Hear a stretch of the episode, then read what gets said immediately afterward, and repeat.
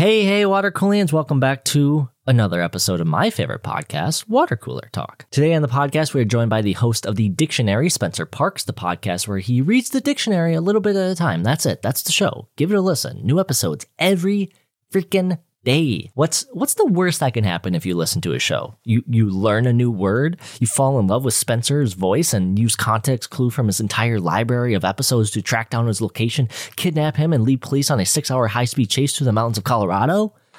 Sometimes, you know, you just have to take a risk. You know, just go for it just go for it. Anyways, to the episode, I've been on a bit of a crusade on words, their meaning, and the impact of how we communicate within society because this year I really want to focus on understanding messaging. How does what I say, what I text, what I post impact others and hopefully add to not only the creative space, but our bigger understanding of how to be better to one another as well as be better to ourselves. Like, seriously, look yourself in the mirror and reflect on how you speak to yourself. We tend to speak to ourselves very negatively. You know, I'm literally finishing this episode hours before my midnight deadline because I spent the week heavy into a Civ 5 online match. Seriously, those games take like about eight years to complete. So I'm currently there. I'm like, oh, Adam, you should have edited this right away. And now you're sitting here last minute. But what if we were able to change the behavior towards ourselves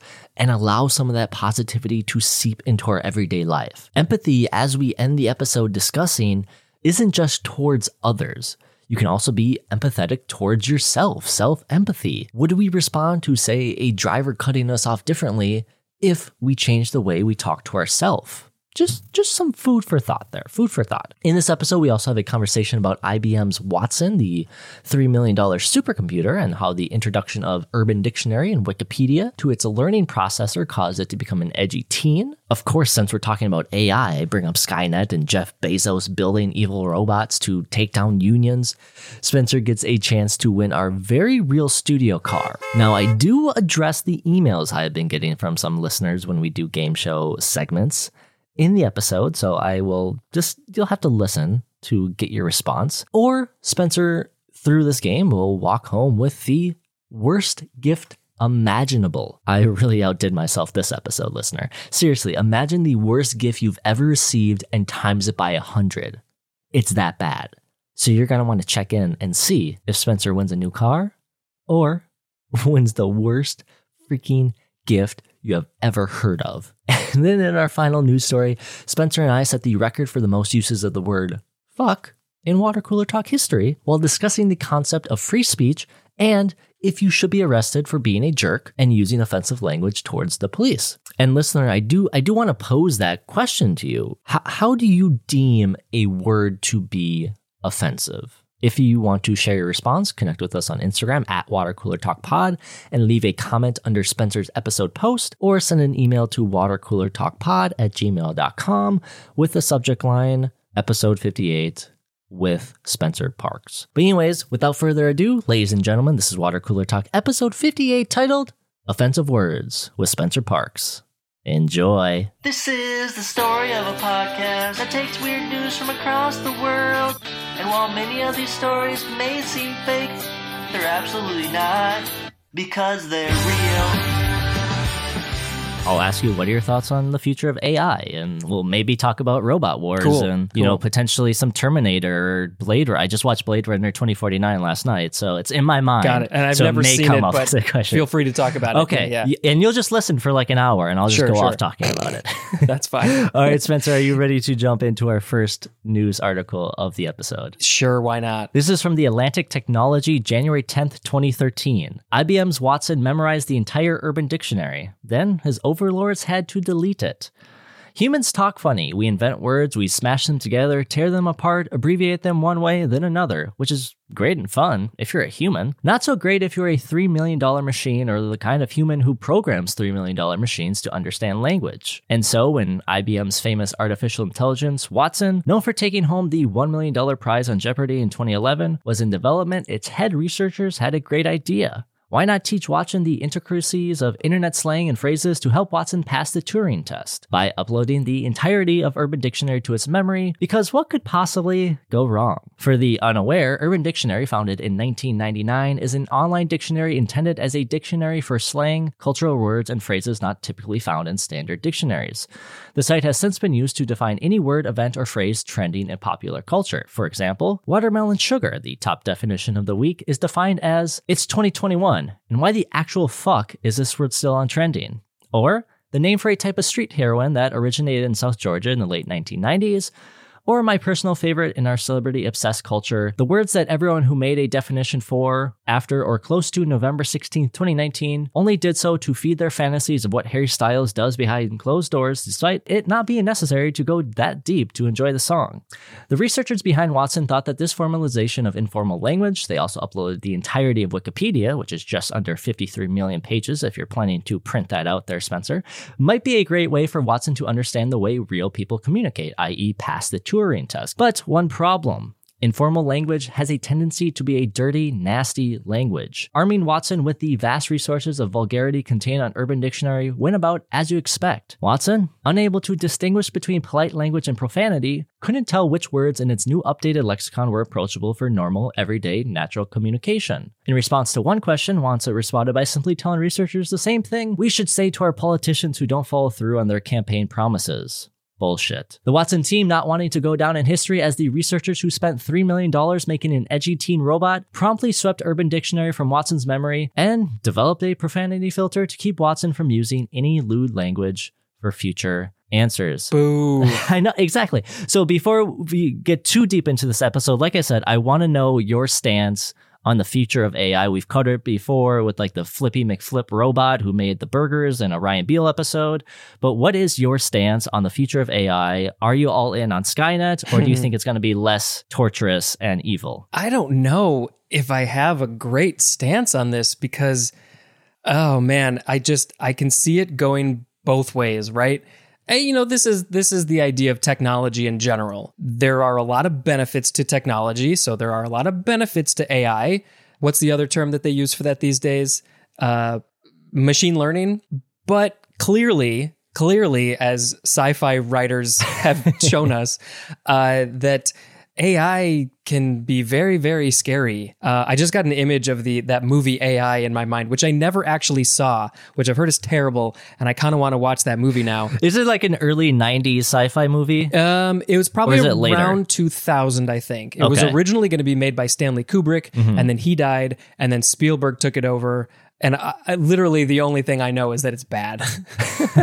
um, Kubrick probably could have made it at least interesting, but um, AI is this thing that has the potential to to be so beneficial to us and help us but also if you cross that line it has the potential to become skynet become the terminator to be self-aware to destroy all the humans. Uh, and now i have a vision in my mind of um, the flight of the conchords robots song. Have you ever heard that? I have not, no. oh my god. You got to go check it out. It's you know it's the future from when they wrote it and uh, you know the, the robots have taken over and they're just killing humans so I need to get my cultural references on point after this episode. They're slacking already. well, this uh, this culture reference I think is like 20 years old, possibly. so that's okay. Okay. but yeah, that uh, AI, it's it's um, I I see the potential. Well, her, the movie Her, is a perfect example of that because. If I'm remembering correctly, it was great. This guy had this relationship and he was very happy. And this AI uh, operating system helped out your scheduling and whatever it was. But then I think at the end, spoiler alert, all of those AIs, all of those operating systems basically became too smart and uh, they basically did their own thing. Well, it can also be like I I told you I was going to bring up Blade Runner 2049 and spoilers for this. Uh, but in the movie, Ryan Gosling's character is in love with this uh, artificial intelligent character played by um, oh my gosh, I'm forgetting the actress's name. I'll include in the corrections. But it turns out that this AI wife character of his is the same wife character that everyone else is getting. So there's no, there's Oh. nothing special about this character. Like when we talk about like the future of AI, I feel like you perfectly kind of said it. It's like it could be good, it could be bad, it could be both sides of the coin. Uh, you know, it really depends on who's making this stuff. Like I've, I'm, I'm a firm believer that artificial intelligence will never get smart enough to be able to think on its own, mm-hmm. independently on its own. I think there's always going to be that basis of what the creator put in there. So say someone like Elon Musk, who everyone thought he was dead this morning. I don't know if you saw that. Oh, really? but No, I didn't see that. Elon Musk is still alive. Uh, this is breaking news. Elon Musk still alive. Oh, wow, but yeah. anyways, if like he creates this AI robot technology or Jeff Bezos creates this evil empire of robots, you know, no matter how far those robots go down generational wise, they're still going to have those original ideas by Musk or, you know, or by Bezos. Right. Yeah. It's only as good as how the creator makes it. Yes, like this IBM Watson computer, it wouldn't have known to use the answer of bullshit if the creators didn't input the Urban Dictionary verbiage. They they just put all in the they put the rules in, Mm-hmm. right? It's a program. That's literally what it is. It's an algorithm, it's a program. They put the information in there. It follows the rules that the humans created, that the humans put in the program, and it can only do so much. It can only do so well with the information that it's given. It clearly did not reach that point of consciousness of understanding this is how humans really talk. They don't say bullshit for everything. I would love to hear some more examples, by the way, of, of things that it said. But it's, yeah, it's only as good as what the humans can create. I agree with you. I'm not so sure if AI will ever get good enough to be aware of itself. Mm-hmm. But if it ever does get to that point, I think that's going to be past our lifetime. We are so far away at this point of what is possible with AI. You know, we've made huge leaps and bounds, but the the AI that we've got is it's pretty crappy, you know. It is. It is. It's not good. I do remember when I was a kid, oh man, this must have been in the early 90s. We got a program for our computer called Eliza. Have you ever heard of this? I was born in 95, so if that Okay, if that well, makes you feel so old. there uh, it does, but that's besides the point. Um, there there have been more versions since then, Okay. and probably before the one that I got. But it's um it was an early use of of AI. In fact, the original one might have even been like in the seventies, for all I know. And it's basically a psychiatrist program where you type in a question or a statement and then it will it was all text based and uh and it would come back with you of like how does that make you feel? And it you know it was good enough to sort of understand human speech to a certain extent. Y- you know you could break it pretty easily and pretty quickly you know get her going in a loop or or something like that. But uh, yeah i remember you know i'm probably like 13 14 years old playing playing this with my friends. I'm like this is so cool that the computer is essentially talking back to me but you know after 5 minutes you're like oh well this is crap because she only knows like the same five things or something. And it, you know i we've we've definitely progressed since then but we have so far to go to really get anything that's like noticeably useful to everyday people i think Yeah, like right now they're just using this script and following along on the script. Like I definitely agree with it. I don't think we'll ever get to a point in our lifetimes or even, you know, our generations after us lifetimes where robots can have this new thought that wasn't created anywhere else. But I do think there's a possibility for AI to kind of start passing that Turing test, you know, the idea that if I'm talking to you, I don't know if you're a robot or a human, but I think that's even going to take time because the human language is by far one of the toughest languages to really understand. Like anyone who can speak two languages or one of those and a second or third language is English, like they're freaking superheroes because English is such a freaking tough language to understand. I'm so glad I grew up in uh, English speaking country because like even looking at like what I've written down like in just how the sentences are structured, it's it's bullshit. Maybe that was the answer to Watson's question. But it's just those intricacies right. are so tough for even humans to learn. It takes people years to learn the human language as a second or third language. And it's going to take a lot longer for a computer to understand, oh, this word goes here, this word goes there, and really understand how they work within a society and within answering questions outside of just, you know, these scripted answers. Yeah. I mean, it's one thing to, to teach a, a program to actually learn a language and all the rules. I mean, in my podcast, The Dictionary, I have come across so many times where I'm, I, I literally will say, this is why they say English is the hardest language to learn because it is complicated and words can mean so many different things. And there are certain things, certain rules in our language that don't even make sense. So, learning the computer, learning the language in and of itself, I think is impressive. And then to have it actually use it correctly especially when you've put in all this new information it's amazing. I, not not that it was necessarily using it incorrectly when it had you know the urban dictionary and, and wikipedia in there but the but then the next level is society like you said and culture. You know maybe these are terms that some people really use but a the meanings of those change constantly. I mean i was just on the, the urban dictionary page and literally is one of them. So now literally sometimes means something completely opposite from what it actually means in the dictionary. So that the meanings are changing all the time but then how do people really use it? You know to be to be self-aware like i don't even know how kids are using words these days because i'm 40 years old and i can't keep up with them. How is a computer supposed to keep up with all that? well that's that's what i kind of want to ask you like how had how have you seen language and the way we talk to one another change? Because you know like now we're using words like lit and mm. woke and bay. bay and which i don't even know is a thing that people use anymore. Yeah I, I can't tell you how many times i have thought in my head or said out loud, man, I feel old.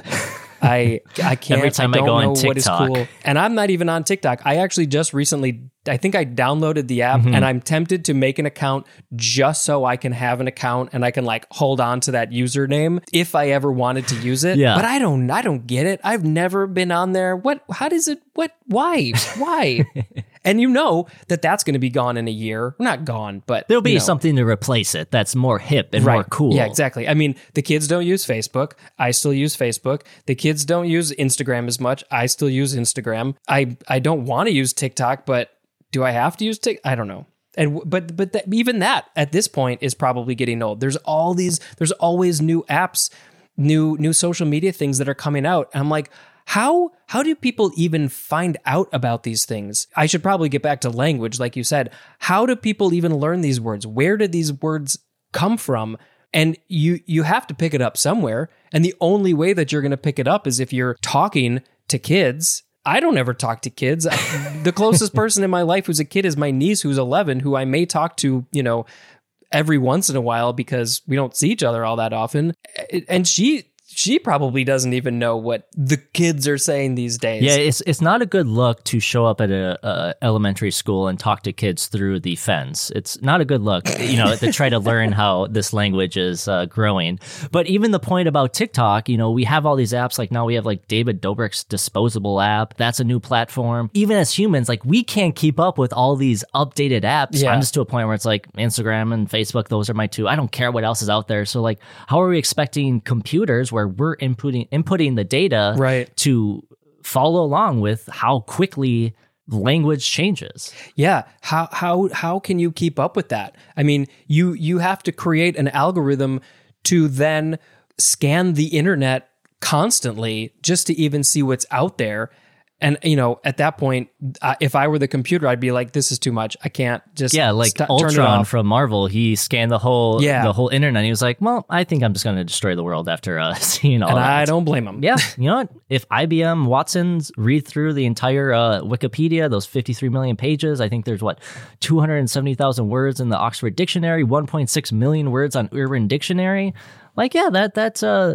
that machine might want to destroy the world yeah well and so this gets into the idea of uh i guess how do i put this there there are the there are the rules there's the structure but then there's the uh, what we were saying before about you know becoming self-aware and having an opinion. Mm. Um, I'm sure there's other ways to to word that as well. Ultron had an opinion about this thing. Watson how do you program an opinion? How do you That's a very good point. I guess theoretically maybe they could program an opinion, but you'd have But it wouldn't be the it wouldn't be Watson's opinion. Right. It would be the researcher's opinion. and and can you I guess yeah, how do how do you do that? Do you have to program in that person's opinion in the computer for a like okay, where does an opinion come from? It's because you have uh you have an idea of two at least two options and one of them you prefer. Basic, I mean, that's basically what it comes down to. I like A more than I like B, so that's my opinion. So you you either have to program in what the actual human thinks, and then the computer is basically the human, that's their opinion, or you have to say, okay, you know, computer, pick one option, you know, pick something over the other. But then the computer isn't really making a choice on its own. It's just randomly choosing something. Well, I wouldn't say it's random. I'd say I, I would say like a computer is more statistically choosing something. Sure. Whereas humans, we might be able to say like take the GameStop stock frenzy for example. It's like, oh, I think GameStop Right. is going to go up, but the computer is like, based on all this data, I think the stock is going to go down. So they're going to choose down. But I'm like, I believe in this, so my opinion is to buy in. Well, their opinion, based on stats, is to sell. Right, and well, that's that's the other part of it is do you program in the opinion based on information and data, or like yeah. some people like to say data, or does it choose it randomly? It, either way, it's still not an opinion. It's still not the computer's opinion because it's it's um it's either random, which is you know that's I could that's not an opinion whatsoever because an opinion is by definition subjective, or it's using it by data. That again is it's just information. It's hard information, which is great. But if you want an opinion and if you want to be self-aware, how how does that how would that work? How would you program something like that? That's why I think like I don't even know if that level of AI is ever possible. No, it's only possible in Steven Spielberg AI crappy movies. I would like to welcome to the show host of the Dictionary Podcast, the podcast where he reads the dictionary a little bit at a time. That's it. That's all he does. Spencer James Park. Spencer, welcome to Water Cooler Talk. Thank you. So I have I have a little surprise for you. I told you I had a little surprise for you. You did, and I'm very nervous. Well, I wanted to truly test just how much you love words. Okay. Well, I, I I will have to say I am I'm learning to be a word nerd. I am not. Uh, I I do not have a good vocabulary. I am. I did not grow up as a word nerd. I'm actually very bad with words. I have a terrible vocabulary, but. Uh, I have been learning a lot, and I very, very, very much appreciate words and language more so now than I did before. Well, this will be this will be the perfect opportunity to test where you are in that life tree, and if you do well, have a huge accomplishment on your ring of accomplishments. After this, whatever this is, I will have a Yes. great, awesome. Can I put it on my resume? Uh, probably, and people will probably be like, you know what, you're hired just from that. Awesome. So, Spencer, do you want to be a contestant on the number one rated game show during that weird time before the end of winter and start a spring and potentially drive home in our studio car? Which, by the way, for all those who email me after I do these segments and say the car is a big lie, it's real. So, Spencer, I want you to tell the people right now that there's a real car behind me. yes, there is. Don't lie to them because we're now in the Supreme Court.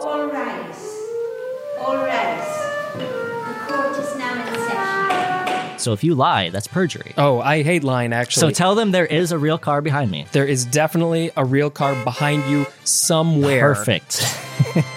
well, Spencer, are you ready to play? Is this a word? Or is it just something I overheard at a theater of the absurd? The widely popular hit game show where I ask you, is this a real life word with a real life definition? Or is it a real fake word with a real fake definition that I made up five minutes before we started recording this episode? Are you all in on this game? Yes, I would love to play. That would be great. All right, I'm going to give you a word and its definition, and it will be up to you to guess if the word is real or fake. You are going to have to do this again with me when I'm done with the podcast after I've gone through all the words. Well, it's almost all the words because then that will truly test me. a quarter of better a idea. million episodes later of the dictionary podcast, you will know. Yeah. Uh, so there's going to be six potential real or fake words that you'll be given. I'll give you the word and the definition. If you correctly guess four or more words, you'll be going home with our new-ish studio car right, right behind me somewhere. But if you're unable to reach the four correct guess mark, you'll be going home with the worst prize imaginable. Yes, that's right. It's back, ladies and gentlemen. A gift card to Applebee's. so, Spencer, are you ready to play? Is this a word or is it just something I overheard at a theater of the absurd? Yes. Can I give this gift card to my enemy? Yes. Ooh, that would be the perfect gift to an enemy, a uh, Applebee's gift card. Awesome. All right, this is word number one. Real or fake? Kenopsia. The eerie atmosphere of a place that is usually bustling with people but is now abandoned. Kenopsia. Real or fake? Can you spell it? K E N O P S I A. So this is weird enough that I feel like it might actually be a real word. Or maybe I made it fake because this is what's happening in the world right now. Can you repeat the definition? The eerie atmosphere of a place that is usually bustling with people but is now abandoned. Hmm. Okay, I'm using all of my word knowledge. All of all of those episodes from the dictionary podcast are coming back in. I don't think you've gotten a K yet. Uh, I know, have not. There is a K word that I know that uh, we I did an exclusive episode on Patreon that I would never guess what that word is, but it's a real word.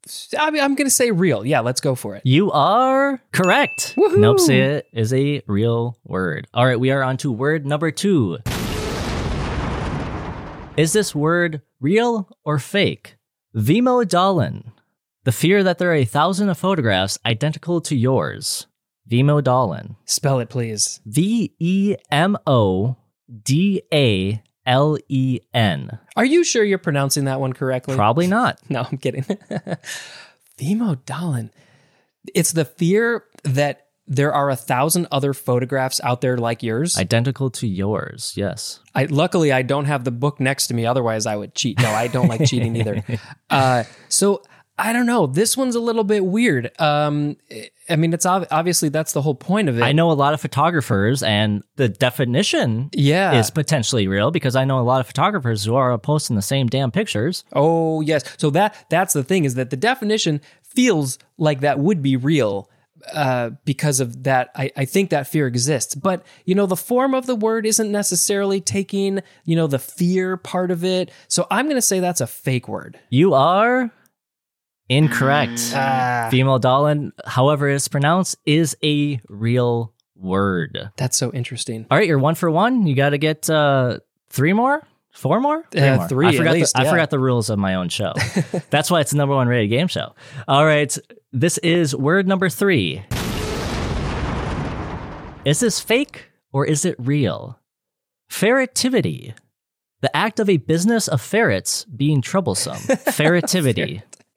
Oh man, uh, uh, yeah, you had me for a minute. The what the the act of f- ferrets doing business? the act of a business of ferrets, uh, a group of ferrets is called a business, Ah. being troublesome. Ferretivity. All right, I'm just gonna say that's real. That's got to be real, right? Ooh, that is a fake one I made up last night, and I was really proud of this one because I was like, I freaking nailed this. He's not going to be able to guess this, Uh, The thing is, is that it so possibly could be real. right? I would not be surprised if this were a real word. like all of these, if I was in your shoes, I would just say they're all real, just to play it safe. right. all right, one for two, two incorrect answers, halfway to that dreaded, dreaded Applebee's card. I need to get all of them right. Word number four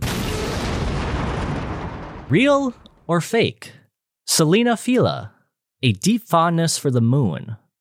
Selenophilia. Well, just to play it safe, I think I'm going to say that's real, but I'm feeling like w- it would have to start with Luna something in there, but well, let's we'll just say it's real. This is a real word. Yes. Congratulations. You might not know this, but a lot of listeners know I'm a huge fan of Selena Gomez. So maybe the people listening at home probably thought this was a Selena Gomez reference. Well, that was my first thought.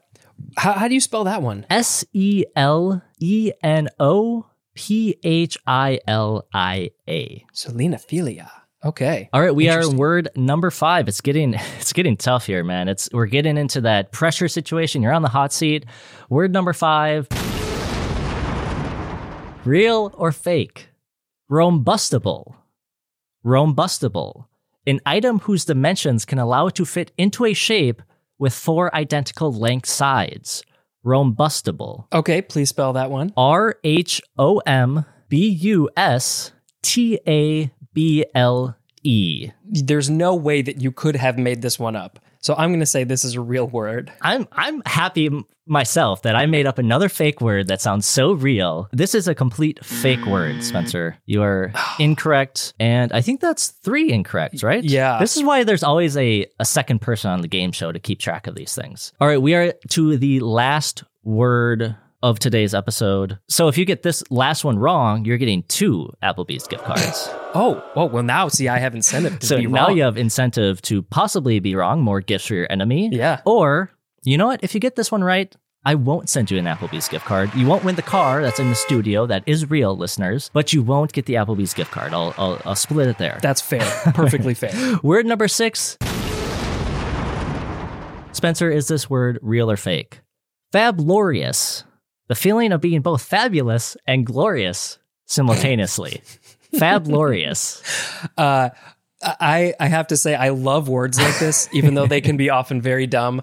Um, like what I, I made up one ginormous, which is very weird. It's ginormous and humongous. Ginomung, yeah. Uh, ginormous, I think, is already a combination of enormous and Gigantic, gigantic, yeah. probably. So, um, yeah, words like this are great. This one's fablorious. Fablorious. Well, I think it should be real, even if it's fake. So, whatever we can do to make it real, if it is not already real, we got to make that happen. So, I'm going to just say it is real because I want it to be real. You know what? You're ending up a loser, but just by what you said there, you're a winner inside all of our hearts. Fablorious is not a real word, it's a fake word, but I 100% agree with you. We need to find a way to make this word real. I'm feeling fablorious. Well, that's another Excellent. episode within an episode of the hit game show that airs during that weird time before the end of winter and start of spring. Uh, some people call it third winter. Is this a word or is it just something I overheard at a theater of the absurd? Catch us next time when we have on the machine formerly known as Watson to ask if it knows how to get lit and troll some woke hipsters with dabbing on the haters.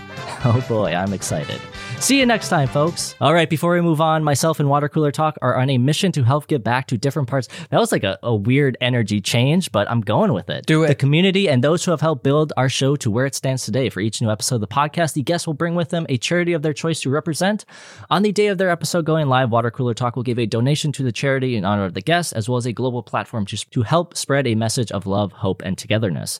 And we hope you listening to this episode can join in to help spread their message to your own personal audience. Spencer, your charity of choice for today's episode is the Catcade Chicago. Do you mind explaining a bit about what they do, especially with some adorable cats uh, I saw on their website, and why they're a worthy cause? Yeah, I, I probably won't give all the details or all the details correctly, but basically they are a uh, they're a cat rescue place in Chicago that I have never been able to visit. Uh, just And they're like a cat cafe as well. I don't even know if it's a cafe. It is is literally an arcade. Okay. It is an arcade with actual arcade games with cats roaming around. They are currently so the way that things used to work before there was a pandemic is that you would schedule a time, uh, I think it was maybe 10 or 15 dollars and you would be there for 30 minutes or an hour and you could play games and play with the cats and whatever you want. We were never able to make that happen and then of course a pandemic happened and they're, you know, they're not allowing people to come in and do all that. But they do still rescue cats and you know take care of their medical situations. And uh, so they are a very good place to support. I, I always get really nervous when i'm asked to pick a charity because there are so many causes that i feel very strongly about but I, I tend to go with the animal side. My wife and i are both you know ethically vegans. And so we we are very uh, feel very strongly about um, helping out the animals. And so you know the catcade you know cats arcade games you, you can't go It's wrong it's that the perfect mix. Yeah. I mean, I'm I'm a dog person, so I'd say dogs, but yeah, I mean, we can debate Sure. that on another time. well maybe if they do well enough that they can start a dogcade Or maybe we just cut that out of the episode. We start up a business of our own. good luck with that All right, Spencer, are you ready to jump into our final news story of the episode? yeah i guess so This is from Westword Law Enforcement, August 3rd, 2020. Colorado Springs sued for declaring war on the word fuck. If you only learn one thing today, let that one thing be that Michael Sexton isn't a favorite among authorities in Colorado Springs. For a second time, yes, that's right, a second time in 2020, Michael sued the city and its police department for violating his constitutional rights. The first complaint was prompted by an incident in which he twice flipped off an officer, the first time while the officer was driving past, and the second time while being cited for jaywalking by that same officer moments later. And the second complaint involves Michael being arrested after criticizing a group of officers saying the popular NWA catchphrase, fuck the police, after noticing them setting up a speed trap. The latter exchange being captured on video for Michael's YouTube channel. Well, hey there, listener. This is Editing Ed. I'm jumping in for what I think might be the first time ever. So in a way, this is this is kind of a special moment you and I are sharing together. Take that as you may. I've already I've already lit some candles here. But, anyways, I'm about to play a two minute clip from Michael Sexton's YouTube video on which this news article Spencer and I are going to talk about is built around. The entire video is about 50 minutes. Don't worry, you don't have to watch through the 50 minutes. I'm not asking you to watch through a 50 minute video because I already did. Of course, at two speed because I'm not crazy. Don't don't worry. But I wanted to preface the clip by recommending for you to also try and consume a bit of the video. It's included in the link in the description, and the actual video is embedded in the article. The interaction that this conversation is built around starts at about 18 to 19 minutes. But, and Spencer and I actually talk about this a bit more in the episode, but meaning can be drastically different between just audio to video with audio to actually being there in person. As I mentioned, the video is about 50 minutes long and like, like seriously, 20 minutes is just him, Michael Sexton, in the back of the police car with nothing happening. But I wanted to at least jump in and give more context to this clip that I included. I do, I do really hope that I built up enough goodwill and trust that you believe the two minute clip I choose to include summarizes the situation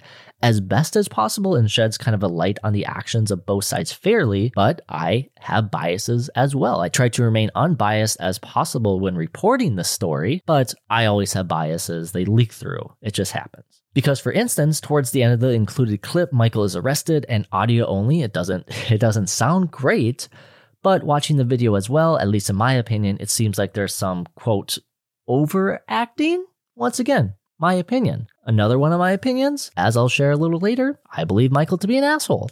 But I also believe you shouldn't be arrested just for being an asshole. So, anyways, I just wanted to do a quick sidebar with you before playing the audio only clip that I'm going to include. So, enjoy Michael's YouTube video of him getting arrested and yelling, fuck the police. Okay, sir, we're gonna ask you to stand over there. If you don't, you're interfering. I'm not standing. I'm standing on the sidewalk right here, which is far enough away from both of those traffic stops to be lawfully recording in public and recording police in the course of their duties. Sir? So back up and go to work. I'm more than happy to have you stand here and yell. However, yelling the word "fuck" like that is coarse or offensive language. If you want to use, Do you want to lose in? that- Do you want to lose in court? Do you really want to take that to court and lose in court? I'm, I'm allowing. I'm saying. Are- I'm asking you a question. Do you want? Let me finish what I was saying. I'm more than happy to let you stand out here and express yourself and say that you have a displeasure of the police. However, there are guidances along that. You're more than welcome to stand here and vocalize that. but yelling "fuck the police" and stuff like that out here. It's uh, been uh, won in Supreme Court. Fuck the police. And it's been won in Supreme Court. So, do you want to go to court and lose? Do you want to go to court and lose? Because that will not hold up in federal court. Thank you. Supreme Court will slap that in your face. Thank you. I don't give a fuck. Your state ordinance does not trump the federal laws. Okay? I have an ID wherever I want. No, you cannot. Am I being detained? Are you being detained? Hey, whoa, I'm going to. They're detaining me. They're detaining me. I do not consent to search. Call CSPD. I uh, call Roll your CSPD. back. Michael, call CSPD. now. good. Call Just film it. CSPD now. Film it from right there. Do not turn off my. Do not turn off my camera. Do not. That's hurting my wrist, dude. Call CSPD. They're detaining me unlawfully. Yeah, I'm saying call. Just, you're under arrest. Uh, now I'm under arrest. Disturbing the peace Disorderly conduct. disorderly conduct. Disorderly conduct. Okay. Michael's YouTube channel is filled with uh, a slew of similar videos in which he records his many police interactions in ways that can be seen as provocative, but as indicated by his remarks through his catalog and catalog of videos, there's a lot of videos on there. He has a keen understanding of free speech law, which his second lawsuit of 2020 underscores by way of an introductory passage that references 1971's Cohen versus California, in which the U.S. Supreme Court ruled that Paul Cohen was wasn't guilty of disturbing the peace simply for arriving at a courthouse wearing a jacket emblazoned with the phrase, fuck the draft. The Supreme Court found that displaying a mere four letter word was not sufficient to allow states to restrict free speech, and that free speech can be restricted only under severe circumstances. The ruling set a precedent to use in future cases concerning the power of states to regulate free speech in order to maintain public civility. The inductory passage of Michael's lawsuit continues by stating Plaintiff Michael Sexton was subjected to a humiliating arrest for simply saying the four letter word that the Supreme Court of the United States held over 50 years ago in Cohen, that being Cohen versus California, which we just mentioned, is protected by the First Amendment. Fuck. The state has no right to cleanse public debate to the point where it's grammatically palatable to the most squeamish among us. For, while the particular four letter word being litigated here is perhaps more distasteful than most others of its genre, it is nevertheless often true, this is a beautiful sentence by the way, that one man's vulgarity is another's lyric. Michael's attorney, Andrew McNulty, not that McNulty from The Wire, for any Wire fans out there, uh, contends that there is little separating authoritarian regimes and Colorado Springs when it comes to censoring individuals for criticizing the government. The First Amendment is under attack in Colorado Springs, and citizens like Mr. Sexton, who are willing to stand up for their rights, are the only bulwark against Colorado Springs' repeated tyranny. A lot of tyranny happening there in Colorado Springs, listeners. Uh, there is an update to this story. Well, not kind of an update, but as of December 27th, 2020, there is no update to Michael's latest lawsuit. I haven't been able to find any such information in the two, three months that we've been here in 2021. So, if listeners, if you find any update, please let me know. So, here, here's kind of a story where it's tough to be in support of free speech and people like Michael Sexton. I mean, is he probably an ass who causes more problems than there needs to be? I mean, based on what I've been able to find out about him watching a few of his videos on YouTube, it sounds like at least in my opinion that he he kind of is, but when it comes to free speech and supporting the First Amendment as a US citizen, if you're in support of people saying their piece and, you know, protesting for important causes, you kind of also have to be in support of people like Michael Sexton. Right. He's an ass in my eyes, but he's in his legal rights to be an ass. There's always that other side to the coin. Bad comes with the good. I mean, mm-hmm. based on this Cohen versus California ruling by the Supreme Court, saying fuck or saying fuck the police should not get you arrested. So, you know, should you flip off a police officer or yell fuck the police for no good reason?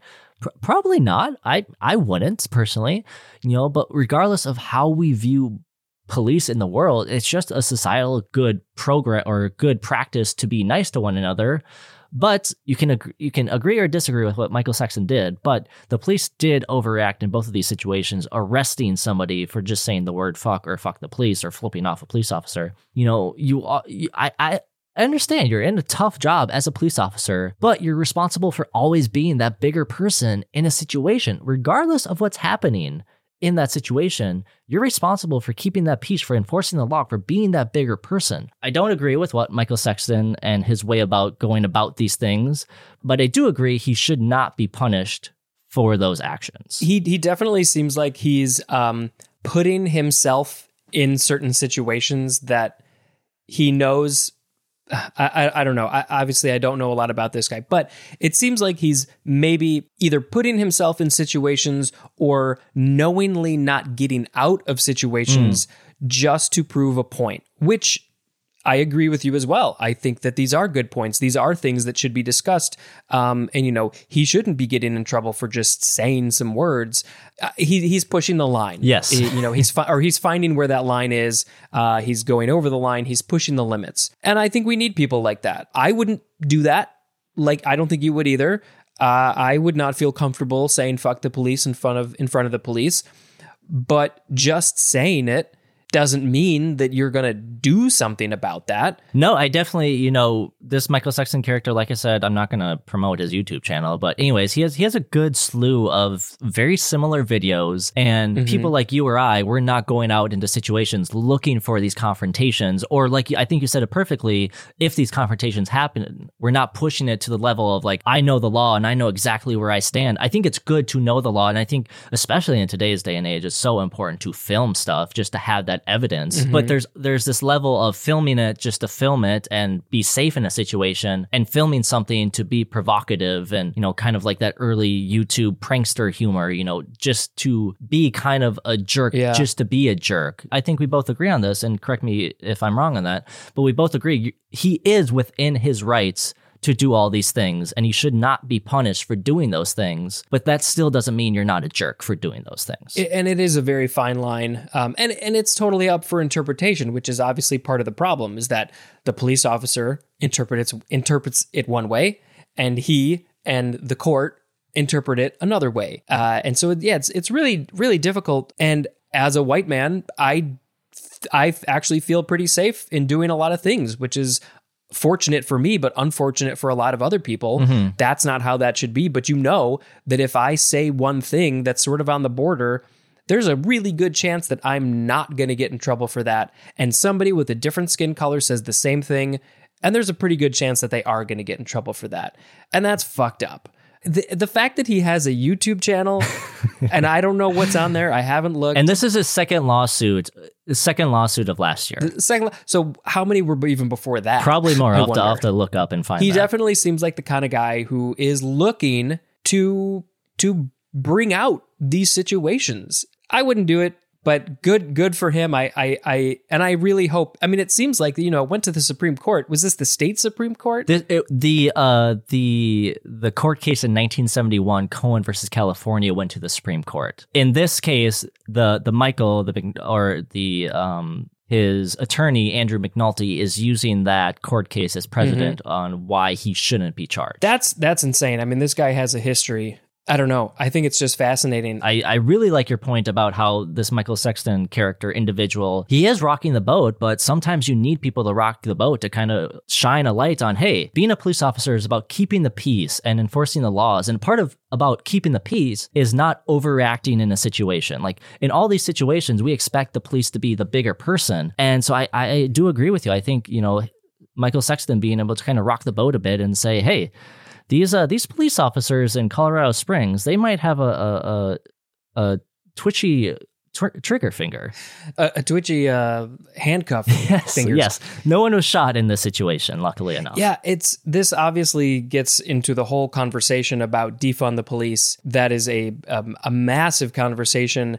When I first heard about that being brought up last year, I guess it was, you know, my gut reaction was like, what are you talking about? That doesn't make any sense. But then as I heard more people describing what it would actually entail, I was like, yeah, I am all for this. For one, they can take the money that, and l- let me be clear, this does not mean getting rid of the police altogether. This just means don't fund them as much as they are. You know, it's almost like the military. You know, maybe the people aren't being paid as much as they deserve. That's a whole separate issue. But the police should not be dealing with every single type of issue that they are currently dealing They're with spread too thin. way too thin. There are, and we've seen it countless times, especially even just last year, where it should be a uh, a social worker, say, who goes in to take care of an issue, somebody who's trained to deal with these people, to deal with the possible mental issues that they have, you know, whatever term, whatever the proper term for that would be. And police are trained in a certain way, and they are not trained to deal with most of the situations that they are going into. That is where the defund comes in. Don't pay them to deal with those, pay other people to deal with those. Now, the other side of it is you can take that money that you are saving. You know, the, the, the social workers are already getting paid. You know, that's in whatever, wherever they work, they're already getting paid. So you take the money that you're saving from defunding the police and you put it into neighborhoods that need it, to the schools that need it, to prevention, to prevent people from getting into situations in the first place. Now, that's obviously not going to fix all the problems, but it's going to vastly limit what the police are called to in the first place, especially after this has been implemented for years. And then you get social workers to come in where they need it. And then for the real issues, you have the police deal with that in the proper manner that they are trained to. Also, give them more training. I, I as you know, we talked about this issue when the Reels Back was on, but I'm very in support of the police. I'm also in support of equal rights uh, across the board. But I 100% agree with you. Police are spread way too thin. You're trying to do things that you're not necessarily trained in, and then we get situations that happen that shouldn't happen because you shouldn't be there, or someone else should be handling the situation. Police need to earn these budgets. You can't just give people millions and billions of dollars if they don't earn it. You know, that's one of the things talking about the COVID relief bill. It's like, hey, as long as we know where all this money is going and it's being spent in the way it's supposed to be spent, like I'm fine with all this money being spent. And when it comes to police and the military, we have to make sure that the money being spent is spent in good ways that are productive. You know, I don't know why there's not more, you know, budget uh, administrations that keep track of these things. I, I understand situations. I don't, I don't agree with it and I don't think it's okay, but I understand where police are spread really thin. I, I, I've gotten in situations where, you know, I'm driving on the, the, the highway and someone cuts me off and I'm like, oh fuck this person man. Fuck this person. When really they probably didn't even know they did that. So i think it's important to always understand that just because you're having a shitty day doesn't mean you have to react to the world in a shitty way. There there's that's the empathy. You know we all need more empathy. You don't know what somebody is going through. You don't know what's going on in their mind. And and i do want to be clear because you you did say it uh, and i want to i have to agree with you.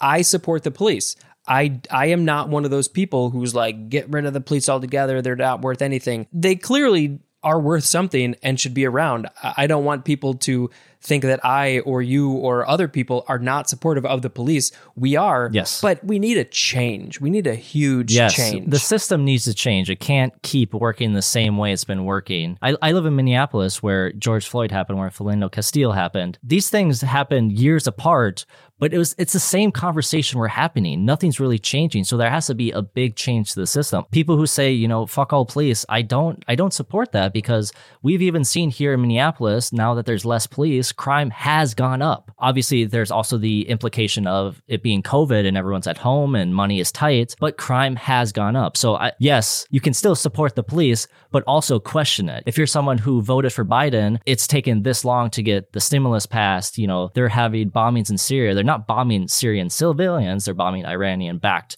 militias. You're just because you're president or just because you're a police doesn't mean i can't question what you're doing but also still support you. Absolutely. Yeah. Yeah. Uh, You know, the, the system was built how many years ago when things were that way? that's that's the police and that's so many systems. You know, we need to get with the times. We need to update as society and as culture changes and updates and evolves. You know, just because we did things that way doesn't mean we need to keep on doing them again that way or still do them that way. Uh, and yeah, we're we're at a point where we drastically need changes in lots and lots of systems that are in place in our society. do you think kind of going to our, our first discussion with ibm watson do you think language the system of language needs to change you know like what is your take on just offensive language in general you know do you find a word like fuck offensive I don't. Fuck, fuck, fuck, fuck, fuck. Let's say it all the time.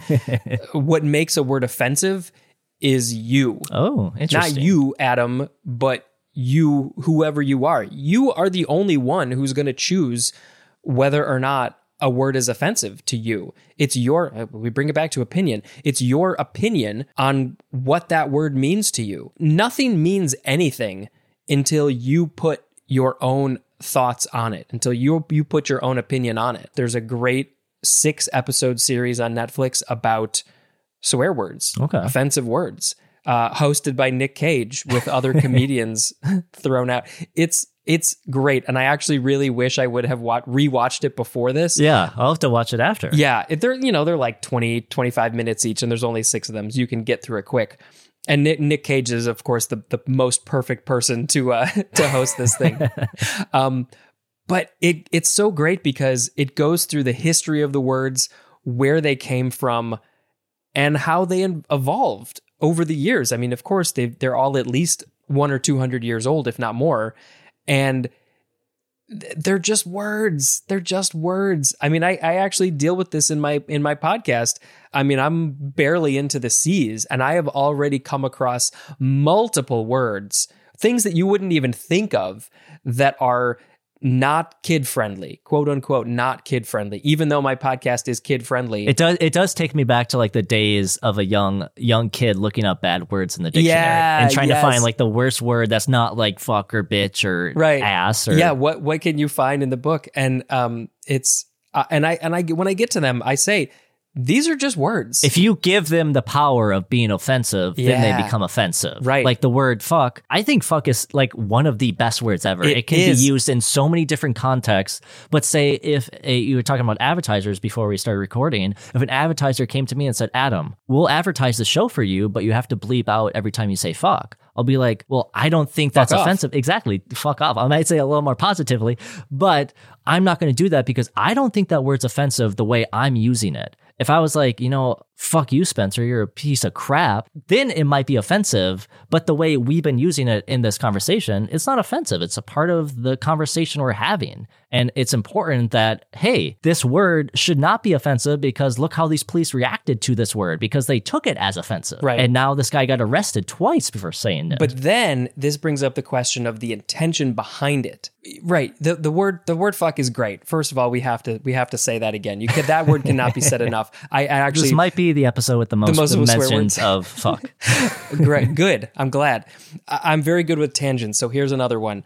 Uh, when I was in high school, my dad found out about a phone number that you could call, and it would just be a recording of this very proper old guy. He could have even been British for all I know, speaking very eloquently about the word fuck and how it could be used in all these different ways. It can be a noun, it can be a verb, it can be an adjective. As somebody eventually took that audio and made it an animation about it or uh, of it, so you can probably find it on YouTube.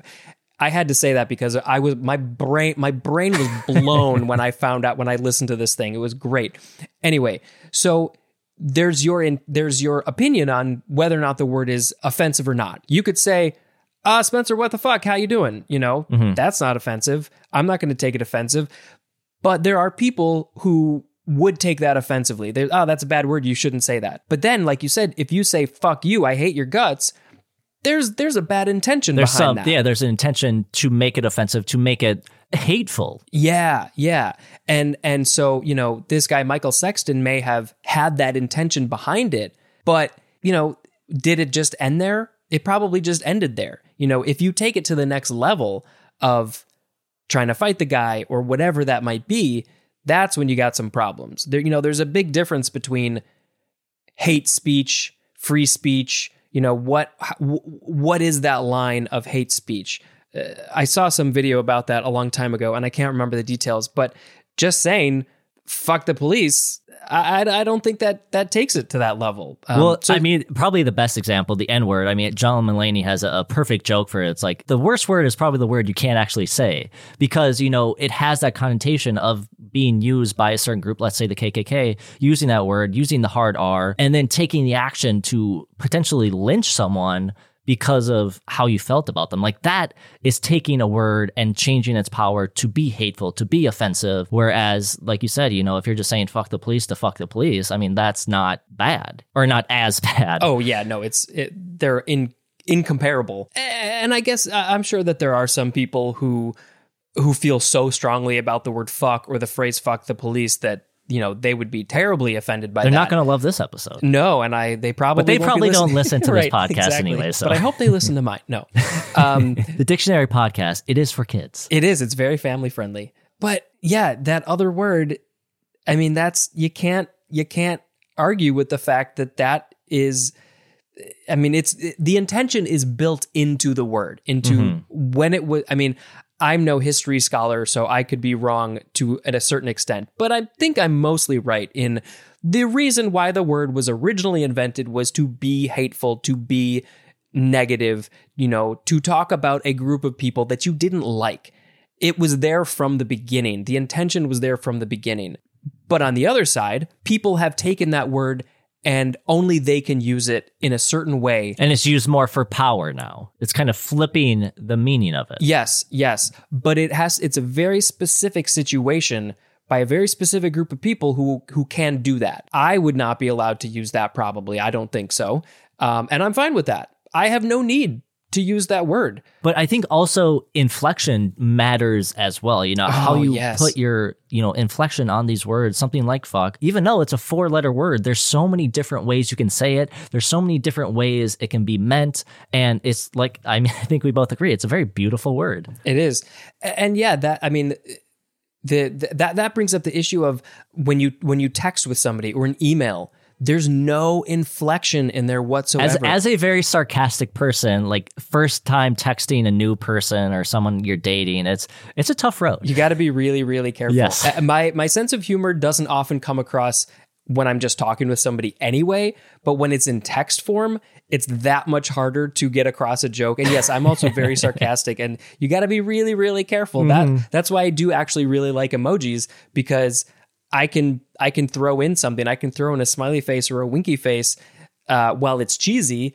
and I feel like sometimes a 13 year old girl when I use them, but it helps bring that. That's where the inflection comes in. You can't literally see my face, but I'm saying that in a sarcastic way. There should be a sarcastic font. I've always said. Exactly. Or, you know, even adding like haha or lol Yeah, to a sentence completely changes what that sentence means. It takes it from potentially something serious to be like, oh, this is kind of serious, but haha. Right, right. Yeah, in, inflection is hugely important and and we lose that a lot with a lot of this by, everything just being text based.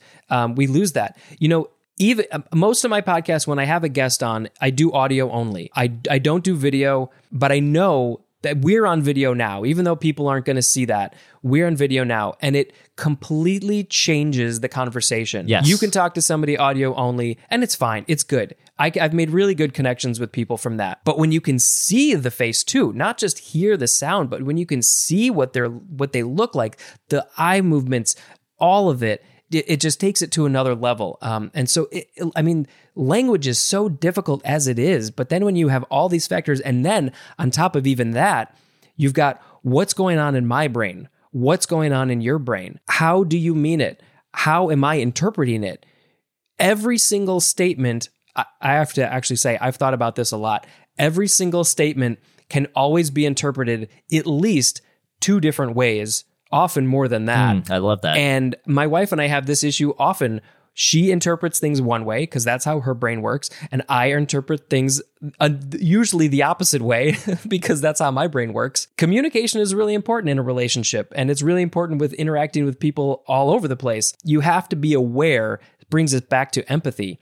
You have to be aware that the way that you're interpreting it, that was highly eloquent. The way that you're interpreting it um, is maybe not right. It's worth saying to the person, did you mean it this way or did you mean it that way? Yeah. Because how I'm going to react to that is going to be dependent on your answer. Even sometimes, like when I'm editing back an episode, I'll listen to what I'm saying and I'll be like, Adam, what are you saying? it makes sense to me, but like you said, to someone else, it might not make sense. Like someone could take our words, say about supporting the police, but also questioning the police and be like, well, I think these guys actually hate the police. So I'm a police officer. Fuck them.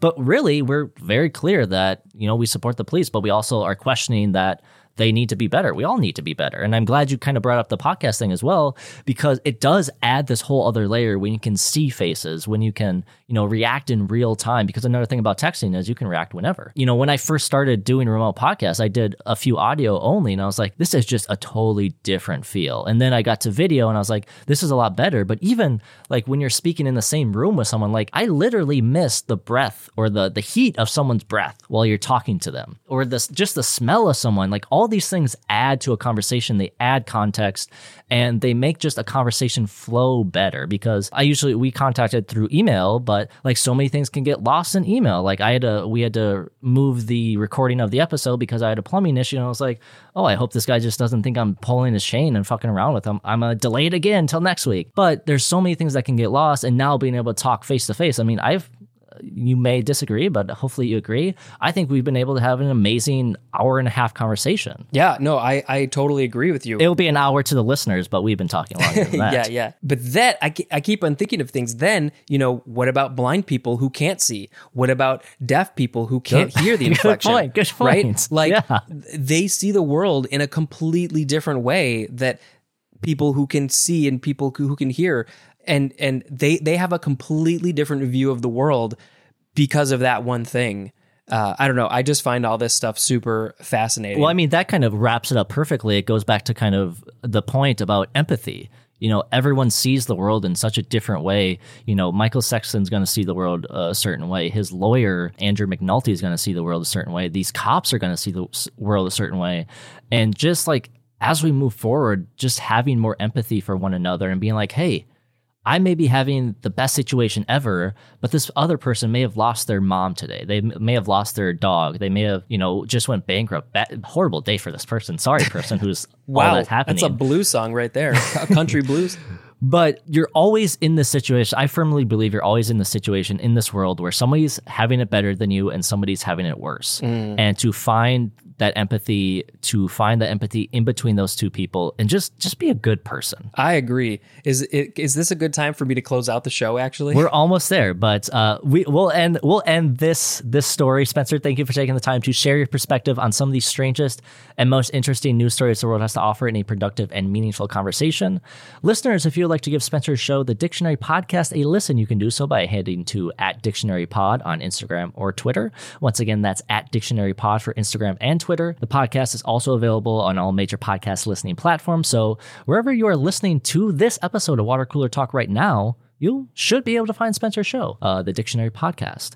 And of course, to make it easier for you, those links will be included in the description of this episode and on our website for Spencer's episode, www.watercoolertalkpod.com. But before we go, before we get to the end, we can't have an episode about words and just phrases and everything like that without at least asking you your favorite and least favorite word. So, Spencer, what is your favorite and least favorite word? I think I have a clue what your favorite word might be, but you could surprise me. So, okay, favorite and least favorite. Um, you know, th- these are very hard questions that you're hitting me with. No I- easy I- I- questions here. No easy no, questions. Uh, why should there be? I'm not going to waste my time on easy questions. no, you know, it, it may these may or may not be my least or most favorite words. Uh, just like you know, what's your favorite movie? I don't know. It's this. Big Fish. Big Fish. Everyone's favorite movie is Big Fish. Is it your okay? That's a good one. It's a good one. You know, it's not the best one, but it's fine. It's fine. Um, let's see. Well, okay. So I mean, obviously, because we've been talking about it, I'm just gonna say "fuck" is my favorite word because it is one of, if not the most versatile word. Um, I'm actually really looking forward to when I get to that in the dictionary because I'm pretty sure it's in the dictionary. It is. I've when I was a youngling, I found Uh, it. so that's going to be a fun episode. I might have to see if I can get a special guest for that. Isn't there some actor? Maybe uh maybe I can get Samuel L. Jackson. Samuel L. Jackson. That would be a big get. That would be awesome. Um, my least favorite word. Uh, I I'm terrible with coming up with things on the spot. Here, I'll ask you this to make it easier. Where do you stand on words like damp and moist? I was literally thinking of the word moist. Okay, I I I kind of love the word moist actually. Part partly just because people hate it so much. uh, same with damp, although it's not nearly not nearly as Yeah. bad as moist. Uh, I remember there was I had a couple coworkers, one in particular who was adamant about hating the word moist, and I just thought it was hilarious. Um, I met a guy on a train once years ago who's who was a DJ uh, in Chicago, maybe I don't know, and his DJ name was DJ Moist, which I thought was hilarious. Um, so I, I kind of love the word moist just because of that, but it does it does bring up some some weird uh, feelings, whatever you might think of, um, which I'm perfectly fine with.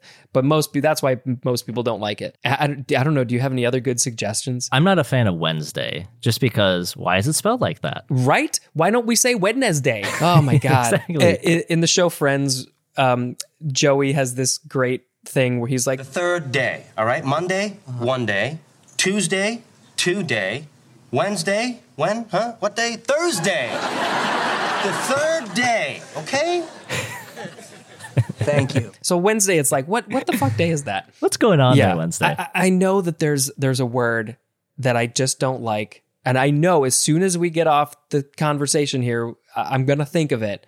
So maybe I'll email you if I if I think of it before. if you think of it, airs. I will title the, the the the title of this episode that word. If you think about it before Tuesday, okay, I will I will put some thought into this because I know that there's one that I hate. I just cannot think of it right now. I must not hate it that bad, I guess. All right. Well, as always, thank you to all my listeners for listening to another episode of Water Cooler Talk, the only such podcast on the internet hosted by myself and guest host today by Spencer, where we take the strangest and most interesting real life news stories from around the world and just try and have a good old conversation about some of the ideas discussed in those bizarre news stories. Now we are to the end of the show, Spencer, where I hand off the show to the guest of the day to close out the show however you see fit. The floor is yours. Thank you. Well, I will just briefly sort of replug uh, the dictionary podcast. It's just called the dictionary.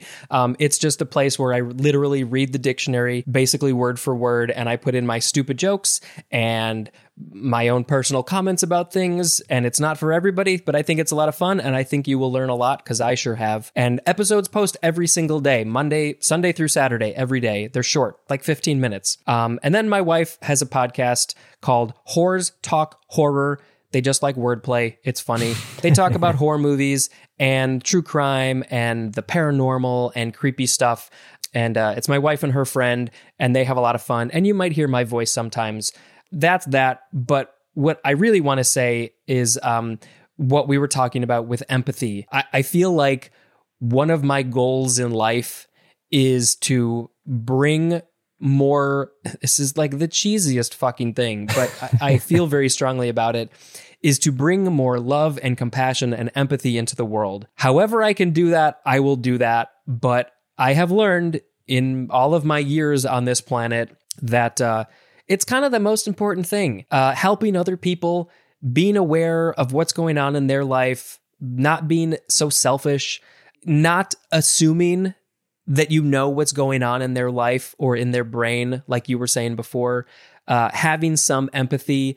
Uh, you know, if you really start to think about it, you can have have empathy for anybody, literally anybody. And so th- that's really just what I want to say is just in whatever way you can help people around you, bring happiness to other people. You know, they're just as important as you are.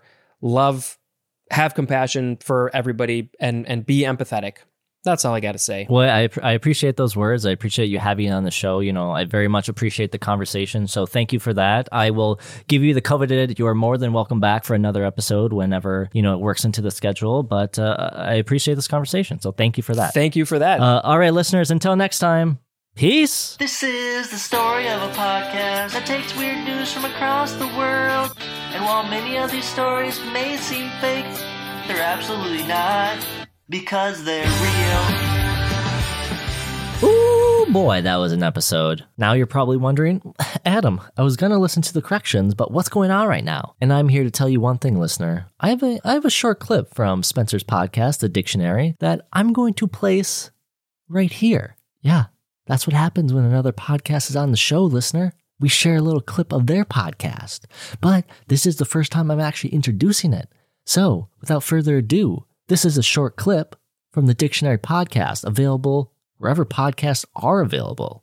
Why am I angry about this? I don't know. Just listen to the damn clip. Next is Castile soup. Uh, Castile is C A S T I L E. Two words, noun from the 15th century. It is often capitalized. A fine, hard, bland soap. Oh, I misread this. It's soap, not soup. Some of you were probably like, I've never heard of Castile soup, but I've heard of Castile soap. So why did they make soup out of soap? soup out of soap, and that's I don't know. I gotta come up with something. Uh, so it is a fine, hard, bland soap. I mean, why does it have to be bland? Are you eating it? No, if it was a soup, you would eat it, but it's soap, so you're not eating soap. It doesn't matter if it's bland. Uh, okay, third time's the charm. A fine, hard, bland soap made from olive oil and sodium hydroxide, also any of various similar soaps. Castile soap. This is from uh, Castile, Castile, which means Castile. Um, is that a, a place, a location? They make this soap in Castile, probably. Um, but it is fine. It is a fine soap, and it is also bland. What an episode. What a guest. What a time. Thank you again to Spencer for remotely joining us in the studio to talk about those bizarre news stories. As always, make sure to support Spencer's charity of choice, the Catcade Chicago, where, you know, if you want to hang out with cats and you also want to play old school arcade games, it's the place to be. Once the pandemic eases up, of course. All it takes is $5, the price of a coffee, or sharing their mission with another person around the water cooler, wherever those pesky water coolers may be. Remember, don't share your water cup, at least not yet. Just wait it out a little bit longer. But, anyways, to the corrections. During the first conversation discussing IBM Watson becoming a edgy teen due to Urban Dictionary, the movie mentioned by Spencer, AI Artificial Intelligence, was released in 2001 starring Haley Joel Osment and Jude Law and actually received generally positive reviews, even being nominated for Best Visual Effects and Best Score at the 74th Academy Awards. The official synopsis for the movie reads a robotic boy, the first program to love, David, played by Haley Joel Osment, is adopted as a test case by his Cybertronics employee Sam Robards and his wife Frances O'Connor. But although he gradually becomes their child, a series of unexpected circumstances make this life impossible for David. Without final acceptance by humans or machines, David embarks on a journey to discover where he truly begins, uncovering a world in which the line between robot and machine is both vast and profoundly thin. I'm also going to include a snippet of the song Robot by the Flight of the Conchords. The distant future, the distant future. It is the distant future, the year 2000. We are robots. The world is very different ever since the robotic uprising of the mid 90s. There is no more unhappiness. Affirmative. We no longer say yes, instead, we say affirmative. Yes, affirmative. Unless it's a more colloquial situation with a few robo friends. The actress who plays Joi in Blade Runner 2049 is Ana de Armas, and the Eliza AI mentioned by Spencer was created and developed from 1964 to 1966 at MIT and was created to demonstrate the superficiality of communication between humans and machines.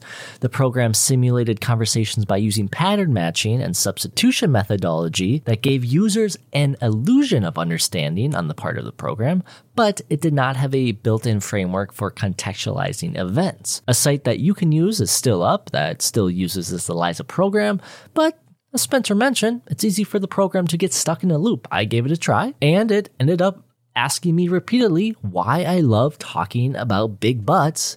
Even though I responded by saying big butts don't lie and you deserve to be in a relationship built on trust. Yeah, during the second conversation discussing good old Michael Sexton of Colorado Springs, the official record for the most uses of the word fuck in a water cooler talk episode is now 48, including the two fucks used in this sentence. As for the amount of lawsuits heralded by Michael, from what I can find, there's only the two mentioned. I don't. If anyone knows how to look up how many lawsuits someone has put forth well, actually, I might have a former guest that can help us with that. Uh, the phone call video about fuck mentioned by Spencer is a bit that has been attributed to George Carlin, Monty Python, and Jack Wagner, the voice of Disneyland. We're now at 49. No one really knows who first came up with it, but it's titled The Usage of the Word Fuck. And there we go, an even 50. And the final correction, or more so an add on to what was mentioned in the episode, the N word originated in the 18th century as an adaptation of the Spanish word negro, but did not actually originate as a slur. Over time, it took on a derogatory connotation, being first recorded as a slur in 1775, according to the Oxford Dictionary but it gained its reputation as what we understand it to be today by the mid 20th century throughout mostly the United States. All right, Water Coolians, that's another Corrections Corner. Thank you for taking the time out of your day to listen to another episode of Water Cooler Talk. Once again, thank you to Spencer for calling into the studio and talking about some of the strangest and most bizarre news stories the world has to offer. But, anyways, that's your corrections. That's your episode. So get out of here. This is the story of a podcast that takes weird news from across the world. And while many of these stories may seem fake, they're absolutely not because they're real.